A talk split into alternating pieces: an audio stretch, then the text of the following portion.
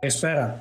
Είμαι ο Αλέξανδρος από το topspeed.gr και μαζί μου σήμερα έχω τον Δημήτρη και τον Πάνο και θα συζητήσουμε για το Grand Prix που έγινε στην πίστα του Λεκάσσελε ή αλλιώς Paul Ricard όπως είναι γνωστή στη Γαλλία και νομίζω ότι είχαμε έναν αρκετά ενδιαφέρον αγώνα. Κύριε καλησπέρα.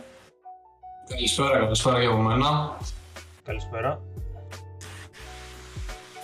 Ε, θα ξεκινήσουμε με τον Πάνο ο οποίος θα μας μιλήσει όπως συνηθίζει για τα free practice και για τις κατατακτήριες και στη συνέχεια θα περάσουμε στο κύριο θέμα του αγώνα. Πάνω. Λοιπόν, ξεκινάμε όντως ε, έναν σχετικά βαρετό αγώνα για εμάς, μια βαρετή πίστα η οποία φέτος μας άφησε λίγο άφωνους. Περιμέναμε ότι ok, ο Verstappen θα είναι πρώτος ε, ή ο Hamilton θα είναι πρώτος και θα δούμε απλά να γυρνάνε γύρω γύρω κτλ. Δεν περιμέναμε πολλά πράγματα, αλλά από την Παρασκευή το πρωί κάτι έγινε και είδαμε το, στο free practice 1 της Παρασκευής το Φέτελ να έχει ένα ατύχημα στη στροφή 11. Το Verstappen να πατάει σκληρά πάνω από το κέρδος στη στροφή 11 με αποτέλεσμα να τραυματίζει το πάτωμα του μονοθεσίου του. Ο Σάινθ ε, να γλιστράει λόγω του ανέμου στις στροφές 2 και 3 με αποτέλεσμα να λιώνει ε, συσσαγωγικά τα ελαστικά του ε, πάνω στα κόκκινα σημεία της πίστας που είχαν βάλει για να, φρενα, για να κόψουν τους οδηγούς από το να κοπανίσουν στις μπαριέρες. Κάνουν τη δουλειά τους εν τέλει. Ε, επίσης ε, θύματα της στροφής 2 και 3 ήταν και ο Μπότας και ο Ραϊκόνεν. Ο Σουμάχερ ε, έφυγε ευθεία στη στροφή 3 και ο Τσουνόντα είχε ένα τετακέ, δεύτερος νεαρός, ε, στην τελευταία στροφή. Γενικά επέστρεψε η Mercedes, είναι μια high speed πίστα η συγκεκριμένη. Ε, στο τέλος του, του free practice είχαμε πρώτο τον Bottas με 1.33 4.88, 1.33.5 σχεδόν δηλαδή. Ο Χάμιλτον δεύτερος στα 0,3 του δευτερολέπτου και ο Verstappen τρίτος, ε, ακολουθώντας τις δύο Mercedes, ένα δέκατο πίσω από το Hamilton. Τώρα, Παρασκευή απόγευμα, ε, ο Verstappen είχε ένα ψηλό γλίστριμα στη στροφή 2 ο Φέντελ και ο Σουμάχερ δήλωσαν ότι κάτι τους ενοχλεί στο κόκπιτ του μονοθεσίου τους, κάτι είναι χαλαρό, κάτι έτσι τους ενοχλεί. Ε, τώρα ε, βλέπουμε γενικά ότι η Αλπίν την Παρασκευή έδωσε πολύ θετικά αποτελέσματα, πολύ ανεβασμένη. Στη Γαλλία είναι, σπίτι της, της αρέσει η πίστα. Ε, Τελειώνοντας τώρα το, τα Free Practice 2, Verstappen πρώτος με 1.32 πλέον 8.72 με soft. Ο Μπότας δεύτερος μόλις για 8 χιλιοστά του δευτερολέπτου με medium και ο Χάμιλτον τρίτος στα 2,5 δέκατα του δευτερολέπτου. Τώρα, Σάββατο πρωί, ο Μάζεσπιν, Μάζεπιν ε, ένιωσε Μάζεσπιν στην στροφή 2, στην αρχή του Free Practice 3. Ναι, ναι, δεν μας απογοήτευσε. Ναι, ναι, ναι, κανονικά. Χωρίς ένα σπίτι, τι κάνουμε; Ναι, η αλήθεια είναι ότι αυτό ήταν το ωραίο του Σαββάτου λίγο πριν τα qualifying. Ωραίο, συσσαγωγικά ωραίο έτσι, πλάκα κάνουμε. Ε, Τελειώνοντας βέβαια το, τα Free Practice 3, έχουμε ήδη πέσει στο 1.31-3 με το Verstappen να τερματίζει πρώτο. Ε, ο Bottas δεύτερος στα 7 δέκατα του δευτερολέπτου, αρκετά μεγάλη διαφορά. Και η μία από τις δύο Ferrari επιτέλους εμφανίστηκαν πάλι. Ο Σάινθ που είχαν χαθεί από την Παρασκευή. Τρίτος στα σχεδόν 9 δέκατα του δευτερολέπτου. Γενικά δεν ήταν ε, η Παρασκευή της Ferrari. Είχαν θέμα με τα ελαστικά, δεν μπορούσαν να βρουν το κατάλληλο setup. Δεν βγήκε. Ε, τώρα, στα τον qualifying. Το, Συγγνώμη, μια μικρή παρένθεση. Ναι, το ναι, κομμάτι των επιδόσεων της Ferrari θα το συζητήσουμε και στην πορεία. Ναι, γιατί και την Κυριακή δεν πήγε πολύ καλά. Ναι. ναι. Και τι έχουμε παρατηρήσει και τι πιστεύουμε ότι θα δούμε μέσα. Καλά, ναι. Είδα, έψαξα λίγο βασικά κάτι το οποίο δεν ήθελα να το πιστέψω. Αλλά ισχύει. Θα τα πούμε και σε λίγο, θα μάθετε και εσείς. Τώρα, ε, στα, Q, στα qualifying, το Q1 έχουμε τον Τσουνόντα να φέρει την πρώτη κόκκινη σημαία με ένα ατύχημα περίεργο για τους περισσότερους από εμάς στη στροφή 1 σαν να κλείδωσε το Σασμάν ε, σε μια ταχύτητα και την ώρα που τσουλούσε προς τα πίσω ήταν σαν να κάνει ε, του ΕΡΚ να το πω χορό της χιλιάς, να το πω δεν ξέρω, δεν έχω δει μονοθέσιο της Φόρμουλα 1 να ξανακάνει έτσι. Ε, ο χρόνος του Στρόλ ακυρώθηκε ε, λόγω των track limits που ξεπέρασε στη στροφή 6. Ο συγκεκριμένος χρόνος βέβαια, ε, το, ε, το ότι κόπηκε, ε, δεν τον βοήθησε και τρελά γιατί δεν κατάφερε να κάνει άλλο γύρο. Ε, και έτσι έμενε εκτός Q2 γιατί την ώρα που έκανε δεύτερο γρήγορο γύρο ο Σουμάχερ έπεσε στις μπαριέρες φέρνοντας τη δεύτερη και τελευταία κόκκινη σημαία του Q1 ε, με αποτέλεσμα ο Στρόλ να μένει εκτός βέβαια ο Σουμάχερ πέρασε 15ο πρώτη φορά στο Q2 δεν κατάφερε να γράψει χρόνο στο Q2 αλλά πέρασε ε, είναι ένα έτσι θετικό να το, το πω, δεν ξέρω. Πάρα όλα αυτά. Ναι, ναι, ναι. Σουμάγερ στο Q2. Μας κάνει. Λοιπόν, τώρα εκτός Q1 έχουμε τον Λατίφη για 2 χιλιοστό το δευτερολέπτου. Πραγματικά δεν θυμάμαι άλλη χρονιά που να έχουμε τόσο μικρές διαφορές. Ε, μετά, Ραϊκόνεν στη 17η θέση, ο Μάζερπιν στη 18η, ο Στρόλο όπως είπαμε δεν κατάφερε να κάνει γρήγορο γύρο ε, 19ος και ο Τσουνόντα που είχε το ατύχημα στη στροφή 1 ξεκίνησε τελευταίος. Τώρα, ε, ξεκινάμε το Q2 χωρίς τον Μικ Σουμάχερ.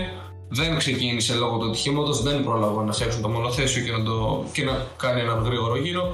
Ο Μίστερ Σάββατο, γνωστός και ως George Russell και αυτό το Σάββατο στο Q2, συνεχίζει ακάθεκτος με μία Williams, να θυμίσω σε όλους.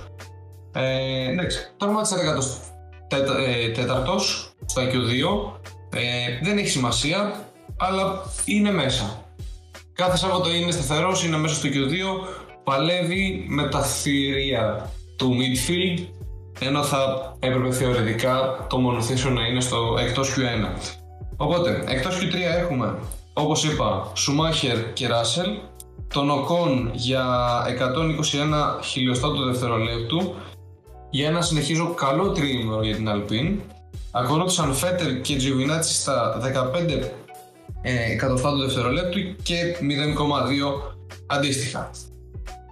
Και τώρα περνάμε στο Q3, στο οποίο έγινε ένας χάμος, άλλαζε η δεύτερη, τρίτη, τέταρτη θέση συνεχώς. Ο Max Verstappen στο πρώτο του γύρο έκλεισε την πόλη προσωρινά, μετά κάνει έναν δεύτερο γρήγορο γύρο, τα έδωσε όλα τελείωσε και κατέκτησε την πόλη με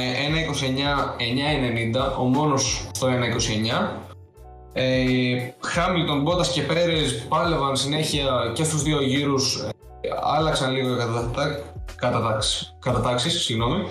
Ε, και τερματίσαμε με το Χάμιλτον δεύτερο στα 0,258 χιλιοστό του δευτερολέπτου.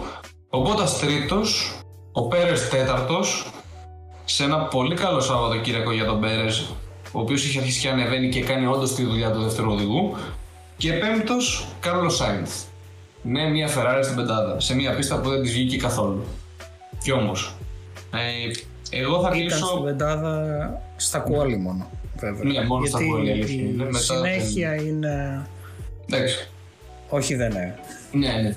Ε, εγώ κλείνοντας με τα Παρασκευή Σαββάτου έχω να πω ότι okay, είναι καθαρά πίστα της Mercedes και της Red Bull. Ο Christian Horner είχε πει ότι αν καταφέρουμε να κερδίσουμε τις Mercedes και στη Γαλλία μπορούμε παντού. Ε, και τώρα για τις ομάδες του midfield, όπως είπα η Alpine έδειχνε να είναι πολύ ανεβασμένη. Μέτριο Σάββατο, θα, ε, Παρασκευό Σάββατο θα πω για τη Ferrari. Δεν βγάλαμε κάποιο, κάποια άκρη με αυτά που είδαμε. Ε, εντάξει, πέρασαν και οι δύο Ferrari στο Q3, αλλά δεν μου λέει κάτι αυτό όταν την Παρασκευή είναι 11η και 16η. Ε, τώρα η McLaren ήταν λίγο στα χαμένα, αλλά την Κυριακή σιγά σιγά το ψιλοβρήκανε και ο Νόρις ήταν βασικά και ο μόνος ο οποίος έχει πάρει βαθμούς ε, σε κάθε Grand Prix και σχεδόν σε όλα, νομίζω αν όχι σε ένα ή δύο, είναι εντός πεντάδας. Αυτά είχα να πω για Παρασκευό Σάββατο εγώ. Δεν ξέρω αν θέλετε να τοποθετηθείτε κάπου πάνω σε αυτό, Δημήτρη, Άλεξ. Πολύ ωραία. Ε, από μεριάς μου θα πω το ότι πιστεύω αυτό που είδαμε στις κατατακτήριες ήταν λίγο πολύ και αυτό που συνέχισε στον αγώνα. Δηλαδή ήταν ξεκάθαρα μία πίστα για τη Mercedes και τη Red Bull. Η Ferrari χαντακώθηκε όπως θα συζητήσουμε και στην πορεία. Ε, θέλω λίγο να ξεκινήσουμε από το εξής. Ε, η πίστα του Paul Ricard γενικά θεωρείται ή έχει μείνει λίγο ε, ως μια όχι και τόσο ενδιαφέρουσα πίστα; Βασικά είναι κάπως ενοχλητική από αυτό που έχει με τα χρώματα με το μπλε και με το κόκκινο. Δεν ξέρω για σας, εμένα πάντως προσωπικά λίγο με ζαλίζει όλη εικόνα. Να σου πω ε, λίγο σαν... την άλλη βέβαια ίσως εγώ είμαι παράξενος. Όχι, θα σου πω, είναι σαν, καλά, μηχανολόγος, σε εισαγωγικά μηχανολόγος, δεν είναι ότι, απλά μια απλή παρατήρηση που μπορούσε να κάνει ο καθένας. Ε, αυτά τα μπλε και κόκκινα που υπάρχουν στην πίστα ε, είναι για να όταν ένα αυτοκίνητο γλιστράει, σκέψου ότι έχουν διαφορετική τραχύτητα, διαφορετική επιφάνεια. Είναι πιο τραχή. Που το Φέρνουν στην ουσία κάνει... διαφορετικά επίπεδα πρόσφυσης. Μπράβο. Να κάνει τους οδηγούς, να κάνει τα λάστιχα των οδηγών, άρα με αποτέλεσμα τα οχήματα των οδηγών, να κόβουν περισσότερο για να μην πέφτουν με πολλά χιλιόμετρα στι μπαριέρε. Γιατί δεν έχει άμμο, δεν έχει χώμα ή κάτι. Αυτά είναι που, τους, που κόβουν τα μονοθέσια αντί για την άμμο παγίδα. Ναι. Όπως έχουμε δει σε πολλές άλλες πίστες. Υπάρχει λόγος που είναι εκεί, θα μπορούσε να είναι άλλο χρώμα, δεν ξέρω τι χρώμα θα σου άρεσε στη Γαλλία. Ναι. Οι Γάλλοι αυτό αποφάσισαν. Αλλά ναι, έχουν χρησιμότητα, δηλαδή δεν είναι. Ναι. Αυτό. Αυτή η πίστα είναι λες και που πάει και κάνω check-up στην οφθαλμίατρο τώρα με δουλεύεις. Ναι, οκ, okay, το καταλαβαίνω αυτό που λες, αλλά εντάξει, OK. Okay. Κάτι έτσι λίγο πιο normal σε χρώμα. Θα μπορούσε να είναι πράσινο κόκκινο όμω είναι στον οφθαλμίατρο. Αντί για μπλε. Πράσινο. Έτσι. Ε, θα ήθελα σε αυτό το σημείο να ξύσω λίγο την πληγή του πάνω, του δηλωμένου φεραράκια μας και να ξεκινήσουμε από το κομμάτι... Τι φόζει λόγω μας, εντάξει. Ωραία, εντάξει, ναι. έστω. Το ναι. Ακούω. Ε, να ξεκινήσουμε λίγο από το κομμάτι της Ferrari στο Paul Ricard ναι. Το οποίο νομίζω ότι μπορούμε να το συνοψίσουμε γενικότερα. Ε, κοίτα. Ε, όπως έχεις πει... Ναι, πες μου. Ε, όπως έχεις πει, η Ferrari φαίνεται ξεκάθαρα ότι έχει ένα μονοθέσιο το οποίο είναι φτιαγμένο και λειτουργεί και αποδίδει, να πω πιο σωστα σε πιο στενές, παύλα αργές πίστες. Μπράβο, με αργές ε, Όπως το Μονακό. Ήταν η ιδανική πίστη για εμάς. Ναι. Ε, ενώ από την άλλη σε, σε, πιο, σε πίστες με πιο ανοιχτές στροφές, πιο ψηλές ταχύτητες ε, δυσκολεύεται. Ναι, δεν έχει ελπίδα θα σε αυτές ναι. τις πίστες. Το δηλαδή γίνεται ομάδα όχι απλά midfield, είναι ομάδα... Δεν, δεν, δεν, δεν, δεν έχει ελπίδα, δεν, δηλαδή... Δεν τώρα, είναι για εκεί. Ναι, ας πούμε την Κυριακή παρατήρησαμε ότι τα λάστιχα της Ferrari ήταν κομμάτια. Ε, σε κάποια φάση νομίζω ότι ο Σάινθ λέει παιδιά έχουμε τη διπλάσια, μετά τον αγώνα, όχι εκείνη την ώρα, είπαν ότι ε, και ο Ματιά Μπινότο νομίζω το δήλωσε, είπαν ότι είχαμε τη διπλάσια, ε, όχι τριβ, ε, κατανάλω, φθορά, μπράβο, ε, σχέση με τον ανταγωνισμό. Και όλα το, το μεγαλύτερο, τη μεγαλύτερη πίεση την έδωσε για τον μπροστά αριστερά. Γενικά η Ferrari έχει θέμα με τον μπροστά αριστερά. Δεν ξέρω γιατί. Δεν της πάνε οι μεγάλες πίστες. Ναι, δεν τις πάνε υπάρχει μια έλλειψη ισορροπίας. Ναι. Ε, είδαμε και την Παρασκευή τον Σάινθ να το χάνει λίγο λόγω του αέρα στις στροφές 2 και 3. Αλλά πρέπει λίγο να το βρει. OK, okay, ναι, 2021 είναι μια μεταβατική περίοδος. Το 2022 πάμε σε καινούργια era, με καινούργια μονοθέσια, καινούριους κανονισμούς κτλ. Αλλά μην πάει και τελείως στα σκουπίδια. Δηλαδή το 2020, το 2021 κυνηγάς μια τρίτη θέση στους κατασκευαστές. Νόρι, Σάινθ, Λεκλέρ, Ρικιάρντο είναι όλοι κοντά. Και ο Μπότας. εντάξει, ο Πέρες σιγά σιγά ανεβαίνει και αρχίζει και φεύγει με τον Μπότας, αλλά ε, είναι όλοι κοντά. Δηλαδή με έναν, δύο, τρεις καλούς αγώνες ε, θα έχουμε μάχη για τριάδα και κάτω. Εντάξει, οι πρώτοι δύο άστο είναι Ναι. σε δικό τους αγώνα. Αλλά και αυτό είναι το ωραίο έτσι. Είχαμε χρόνια να δούμε κάτι τέτοιο. Σίγουρα. Ε, προσωπικά πιστεύω ας πούμε ότι λίγο πολύ αυτό θα φανεί π.χ. μάλλον και στον επόμενο αγώνα της Αυστρίας ο οποίος έχει η, το Ε, Red Bull ναι. Ring έχει αρκετές άργιες στροφές Ναι, ανοιχτή- έχει και Οπότε ανοιχτά κομμάτια, αλλά θεωρητικά- ναι. Θεωρητικά θα πρέπει να τα Ναι. πάμε καλά Θα από τη πρέπει μέση να και δούμε. μετά. Ναι, δηλαδή αν εξαιρέσεις Κάποιος την είπε ότι πρώτη, το Red Bull δεύτερη είναι στροφή. λίγο ένα... Ναι, Μμμ. εκεί. Γενικά πιστεύω ότι θα δουλέψεις φέτος. Μακάρι. Μακάρι, εμείς εδώ είμαστε, βλέπουμε. Πιστεύω. Ναι. Αλλά κοίτα, η Ε, αλήθεια είναι ότι. μιλώντας για ομάδες Ναι. του mid... Ναι. Ε, η αλήθεια είναι ότι φέτος μπορεί η Ferrari να μην τα πηγαίνει τέλεια. Α πούμε σε αυτόν τον αγώνα δεν θα κρύψω σε κανέναν ότι ψιλοξενέρωσα με τη Ferrari που την είδα έτσι. Αλλά ο αγώνας σαν αγώνας σου προσφέρει τόσα πολλά που πραγματικά δεν με πείραξε Έχει καθόλου. πολύ ενδιαφέρον, νομίζω δεν το Ναι. περιμέναμε. Εγώ σου λέω, λέω Γαλλία, εντάξει, κάτι θα βγει, ναι, κάποιος θα ξεκινήσει πρώτος, θα τραυματίσει Ναι, πρώτος μεν, με αλλά- διαφορά. Ναι, αλλά είχε, δηλαδή, δεν, ε, κρίθηκε στους τελευταίους γύρους, έπαθα σοκ, δεν το περίμενα. Μιλώντας λίγο για, την, ε, για το βατερλό της Ferrari, θέλω λίγο να πάμε στην κυριαρχία της McLaren στο midfield. Είδαμε ένα Ρικιάρντο και ένα Νόρις πραγματικά να πετάνε. Που, οκ, δεν ήταν ίσως εκεί που θέλανε να τελειώσουν, να τερματίσουν, αλλά γενικά ήταν καλά για τη McLaren. Δηλαδή νομίζω ότι για ομάδα midfield που είναι φέτος ήταν καλή επίδοση. Και μετά από την άλλη έχουμε λίγο να πάμε στους βασικούς ε, star του αγώνα, Mercedes και Red Bull. Είδαμε το Verstappen να ξεκινάει και να κάνει μια πολύ καλή κίνηση. Ωστόσο ένα γλίστρεμα που είχε το οποίο προσπάθησε να το μαζέψει αλλά δεν κατάφερε να το μαζέψει τον έφερε πίσω από το Χάμιλτον από την πρώτη και στροφή. Και μετά είδαμε ωστόσο τους ρόλους να αντιστρέφονται. Είδαμε μια Mercedes να παίζει λάθος στρατηγική ή τέλος πάντων για να μην το πούμε λάθος ας πούμε ότι δεν είχε το αποτέλεσμα το οποίο θα ήθελε να έχει. Όχι, όχι, δεν της η βγήκε. Red Bull έκανε καλύτερη στρατηγική.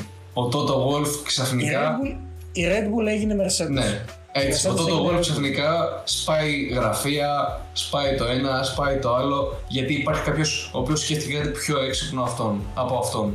Κάτι καλύτερο από αυτόν. Και λέγεται Christian Horner. Δημήτρη πονάς. Δεν ξέρω καν αν μας ακούει, πρέπει να έχει κάνει mute, δεν νομίζω ότι μας ακούει. Ε, Έχει κάτσει απλά, ναι, δεν τοποθετείτε. Θέλουμε ένα σχόλιο. Ας ξεκινήσουμε με τις στρατηγικές λίγο. Ας μας μιλήσει ο εκπρόσωπος της Mercedes για την Ελλάδα.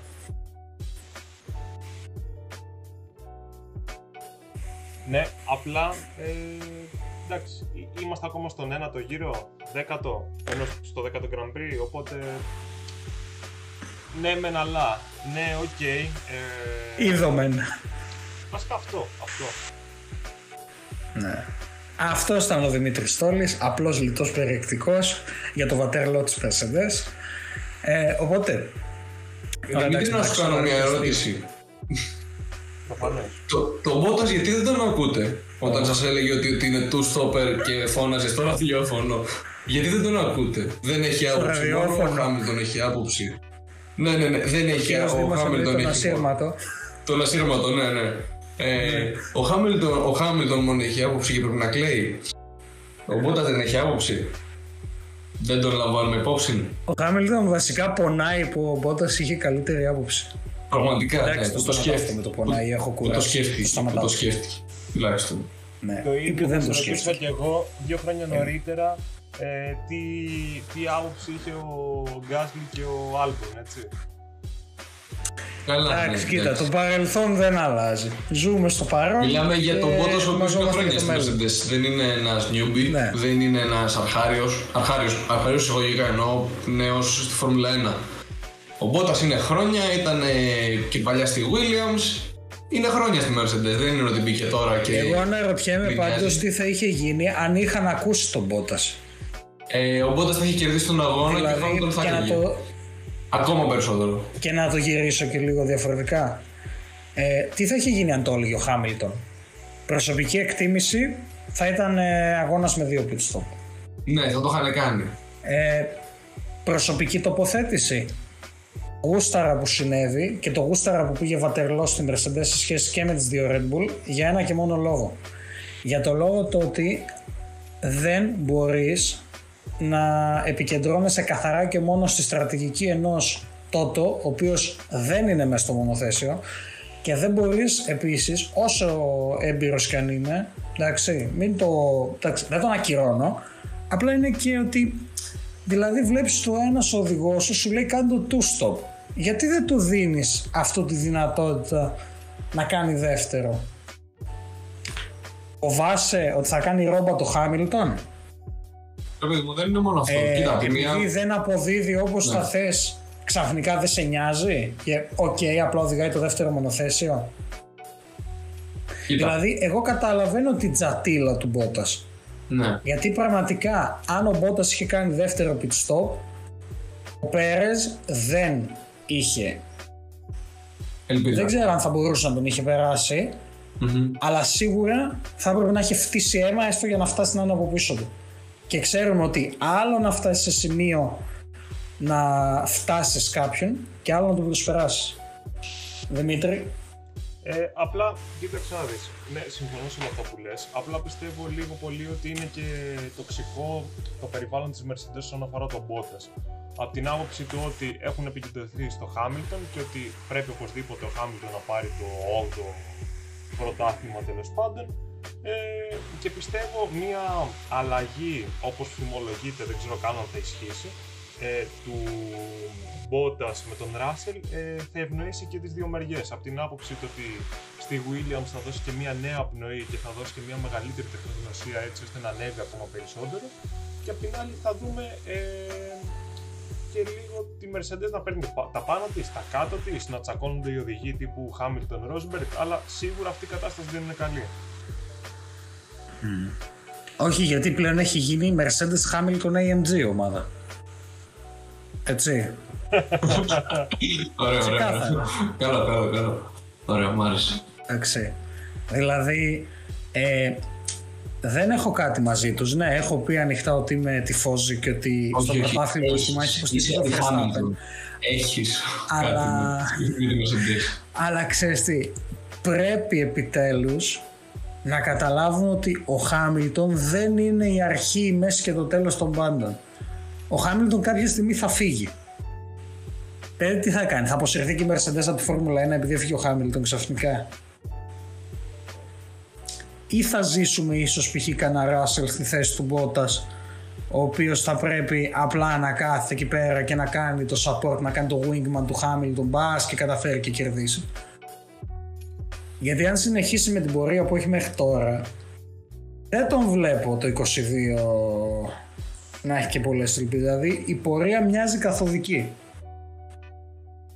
Από εκεί που δεν μπορούσε να τον αγγίξει κανένας, πλέον ε, τον αγγίζουν όχι εύκολα απαραίτητα άσχετα που στο Μονακό του κάνα πλάκα αλλά εντάξει, OK, okay, ένας αγώνας δεν λέει τίποτα γιατί είναι 23 αλλά γενικά μήπως ε, αυτή η κίνηση κιόλας του Μπότας άσχετα που είχε δίκιο είναι και το game over του Μπότας στη Mercedes; Ε, κοίτα η αλήθεια είναι ότι για Μπότα θέλω να πω και πριν εγώ. Ε, ο Μπότας είναι πιεσμένος. Ο Μπότας είναι στη γωνία αυτή τη στιγμή.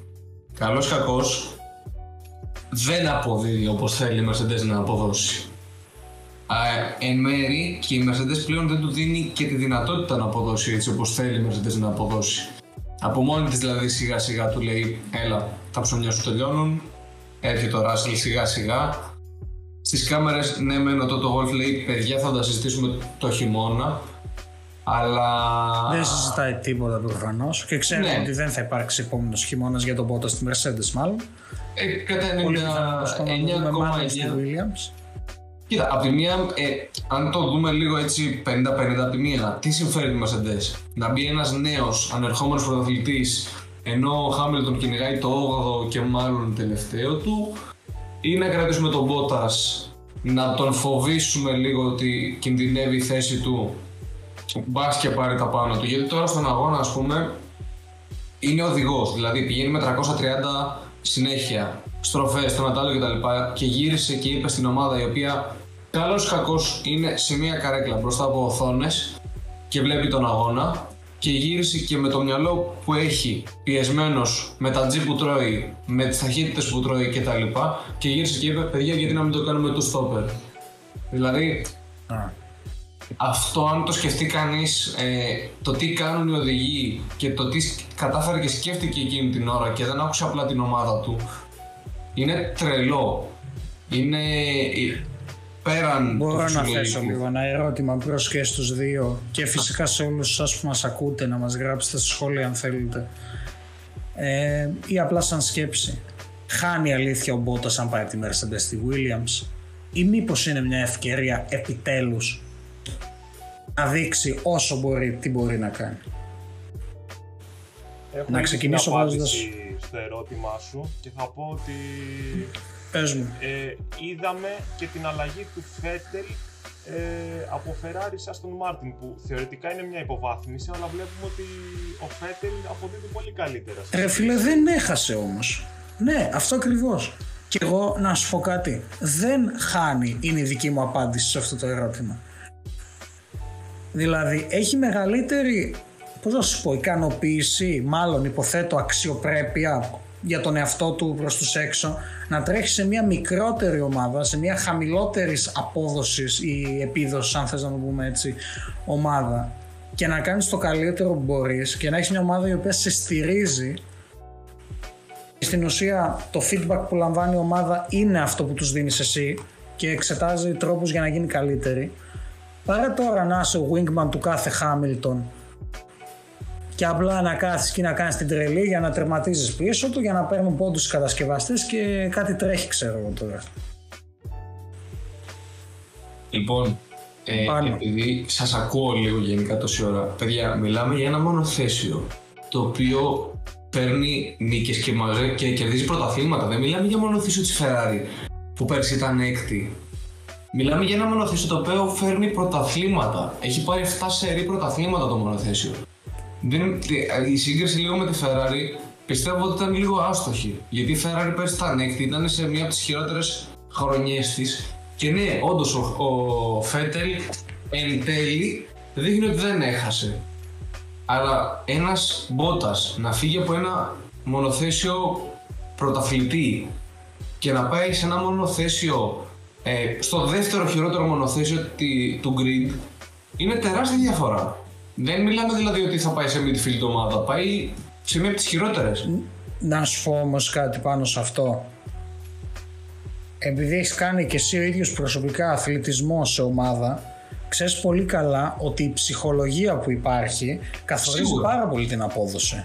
Σίγουρα, όντως. Δεν Αλλά... εννοώ. Ναι. Και δεν εννοώ. Εντάξει, θεωρητικά όλοι βλέπουμε ότι οδηγεί ένας Μπότας, οδηγεί ένας Χάμιλτον. Δεν έχει καμία σχέση χωρίς την ομάδα από πίσω δεν είναι μόνο η οδήγηση, είναι στρατηγική, είναι το pit stop, είναι η κατάσταση και το, η ρύθμιση που θα κάνει στο, στο ναι, το πιο, το πιο απλό παράδειγμα ήταν αν, ο Αν, αν μπαίνει στο μονοθέσιο με μια λογική ότι κάθομαι εγώ και κάνω τώρα το support πάλι στον, ε, στο συνανθλητή μου, είτε αυτός είναι ο Χάμιλτον είτε οτιδήποτε. Συμφωνώ. Εντάξει, θα μπεις με τη λογική ότι εντάξει, κλαίει μάιν, σκασίλα μου, δεν υδρώνει το αυτί μου πληρώνομαι, τρέχω, ούτε σε άλλους με έχουν για δεύτερο, σκασίλα μου και εμένα, κάνω την τρελή και ναι, όποτε βρίσκω ευκαιρία όπως τώρα καλή ώρα, τους ρίχνω ναι. και ένα χώσιμο και φαίνεται αυτό ακόμα πιο καλά. Ότι, ναι, ναι, ναι, ότι είναι one driver ομάδα και όχι δύο. Ωραία. Αυτό που θέλω να σου πω είναι ότι ε, ζωντανό παράδειγμα σε αυτό που είπες είναι ο Γκαζλί, ο οποίος με τη Red Bull πραγματικά δεν μπορούσε να αποδώσει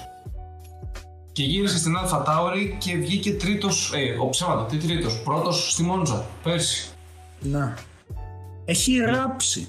Απλά και μόνο γιατί υπάρχει μια ομάδα που τον βοηθάει να το κάνει. Όχι μόνο στο κομμάτι του αγώνα, αλλά και ψυχολογικά, υποθέτω. Εσύ, ναι, αλλά παραμένουν ομάδες midfield, midfield. Ξαφνικά αν δω τη Williams να παλεύει για πεντάδα, ε, θα, δεν ξέρω. Sorry, sorry, πάνω πριν συνεχίσεις, να Ναι. σας υπενθυμίσω και στους δύο ότι του χρόνου έχουμε ντε- και αλλαγή κανόνων. Ε, οπότε δεν ξέρουμε ποιος είναι midfield, ποιος είναι backfield, ποιος είναι μπροστά, έτσι. Θεωρητικά όλα, ναι, ανακατεύεται η τράπουλα. Καλά, ναι, εγώ σου μιλάω για φέτος τώρα, ρε Είμαστε, παιδί μου, άμα είμαστε σε... μέσα στα μέσα του πρωταθλήματος το αλλάξουν. ε. Δηλαδή ο Ράσελ πάει στη Mercedes και ο, ο Μπότας στη Williams, όχι στο 2022. Δεν τώρα. νομίζω. Γι' αυτό Προσωπική λέω. εκτίμηση, δεν νομίζω. Και εγώ αυτό δεν, δεν το νομίζω. Γι' αυτό σου λέω, αν πάει του χρόνου και όλα καλά το συζητάμε κανονικά. Αλλά για φέτος, αν ο Μπότας πάει στη Williams, δεν νομίζω ότι θα έχει καλά, απο... καλά αποτελέσματα. Θα προσπαθεί για δεκάδα, θα παλεύει με Ράικον, θα παλεύει με, Πο- με Αλόνσο κτλ. Αν και πλέον η Αλπίνη, όπως είπαμε, ήταν γύρω στη δεκάδα, αλλά θα παλεύει. Δηλαδή, ο Λατίφη, καλός ή κακός, αδιάφορος ρε φίλε. Ο Ράσελ προσφέρει θέαμα, θέαμα, συσσαγωγικά θέαμα. Γουστάρεις να τον βλέπεις. Γιατί ξέρεις, Λατίφη γενικά είναι απλά υπάρχει. ρε, η- έκατσα και είδα για Φόρμουλα 2 δηλαδή και και που Φόρμουλα υπάρχει και 3. δεν υπάρχει. Ναι, ε, είχα, είδα κάτι αγώνες του Φόρμουλα 2 και Φόρμουλα 3 που πάλευε με Γκάσλι, ε, Όλμπορν και τα λοιπά. Και όντως το Βαλικάρι έχει το ταλέντο. Δεν πήγε τυχαία στη Φόρμουλα 1, ούτε πληρωμένος είναι, ούτε κάτι άλλο. Ναι. Ε, Συγγνώμη, ποιος ο Λατίφη δεν είναι πληρωμένος. δεν είναι ότι μπήκε με τα λεφτά του μπομπάρεση. Τι λες ρε, ο, ο πατέρας του έχει το, το μοναδικό σπόνσορα τη, που έχει πάνω η Williams στη Σοφίνα. Είναι από τους μεγαλύτερους ε, Καναδούς επιχειρηματίες ο πατέρας του μαζί με τον Στρόλ. Ε, προφανώς Ωραία και τότε. μπήκε έτσι. Δεν είχα κάνει σωστή έρευνα, απλά τον είδα να τρέχει. Sorry, δεν είχα κάνει καλή έρευνα. Ναι, τον οκ, είδα να οκ. τρέχει. Απλά φρίκαρα λίγο. Ναι, γιατί- αυτό. Δηλαδή τον είδα πώς, μα- πώς έκανε μάχες για πρωτιά και τα λοιπά, Φόρμουλα 2 και τα λοιπά. Και λέω ρε φίλε, κάτσε λίγο. Γιατί δεν είχα ψάξει τι είναι. Ε, και όταν είδα τους αγώνες του και τα λοιπά και το τι πάλευε, λέω εντάξει, οκ, το παιδί έχει ταλέντο. Και η Williams πήρε δύο καινούριους οδηγούς. Αυτό. Αλλά αφού μου λες ότι ήταν έτσι, οκ, πάλι έχει ταλέντο. Απλά τώρα είμαι λίγο πιο διστακτικός. Με ξενέρωσες κι άλλο απέναντί του. Ευχαριστώ. Αυτά. Εντάξει, νομίζω στο συγκεκριμένο κομμάτι λίγο απλά ένα τελευταίο σχόλιο πριν το κλείσουμε. Ε, μπορεί και σίγουρα χρειάζεται πάρα πολλά λεφτά το motorsport για να ξεκινήσεις από τα kart μέχρι τη στιγμή που θα φτάσεις έσω στη Φόρμουλα 2. Μιλάμε για υπέρογκα ποσά τα οποία απειροελάχιστοι άνθρωποι είναι σε θέση να διαθέσουν. Εκτός πια αν είσαι ή οδηγάρα και, έχεις, και καταφέρεις να πείσεις και σπόνσορες ε, να χρηματοδοτήσουν την άνοδό σου. Αλλά γενικά νομίζω το ότι η Φόρμουλα 1 πραγματικά μπορεί, μπορούν, χρειάζεται ένα ταλέντο για να φτάσεις να καταφέρεις να μπεις, γιατί εννοείται ότι πρέπει να, να έχεις κάποιες νίκες σε μικρότερες κατηγορίες κτλ. Να έχεις μαζέψεις κάποιους πόντους για να καταφέρεις να ανέβεις στη Φόρμουλα 1. Αλλά εκεί στη Φόρμουλα 1 πραγματικά ξεκαθαρίζουν ποιοι είναι οι κορυφαίοι, ποιοι είναι καλοί και ποιοι είναι απλά επαρκώς καλοί για να φτάσουν εκεί. Είτε πρόκειται για κατασκευαστές, είτε πρόκειται για οδηγούς. Προσωπική άποψη, μπορεί να είναι και λάθος. Ε, θα ήθελα να ρωτήσω αν θέλουμε να προσθέσουμε κάτι ακόμα ή όχι. Από μεριά μου νομίζω έχουμε καλύψει το Paul Ricard, πιστεύω. Ναι, η αλήθεια είναι ότι το καλύψαμε και με το παραπάνω πιστεύω. Ε, ακολουθεί Αυστρία το επόμενο Σαββατοκύριακο η οποία ελπίζουμε να έχει και αυτή να είναι μια ευχάριστη έκπληξη όπως ήταν και το Paul Ricard. Θέλω να σας ευχαριστήσω που ήσασταν μαζί μας. Είμαι ο Αλέξανδρος από το topspeed.gr. Μαζί μου ήταν ο Πάνος και ο Δημήτρης. Κύριε, σας ευχαριστώ πολύ που ήσασταν μαζί μας. Και ανανεώνουμε το ραντεβού μας για το επόμενο podcast αμέσως μετά τον αγώνα της Αυστρίας.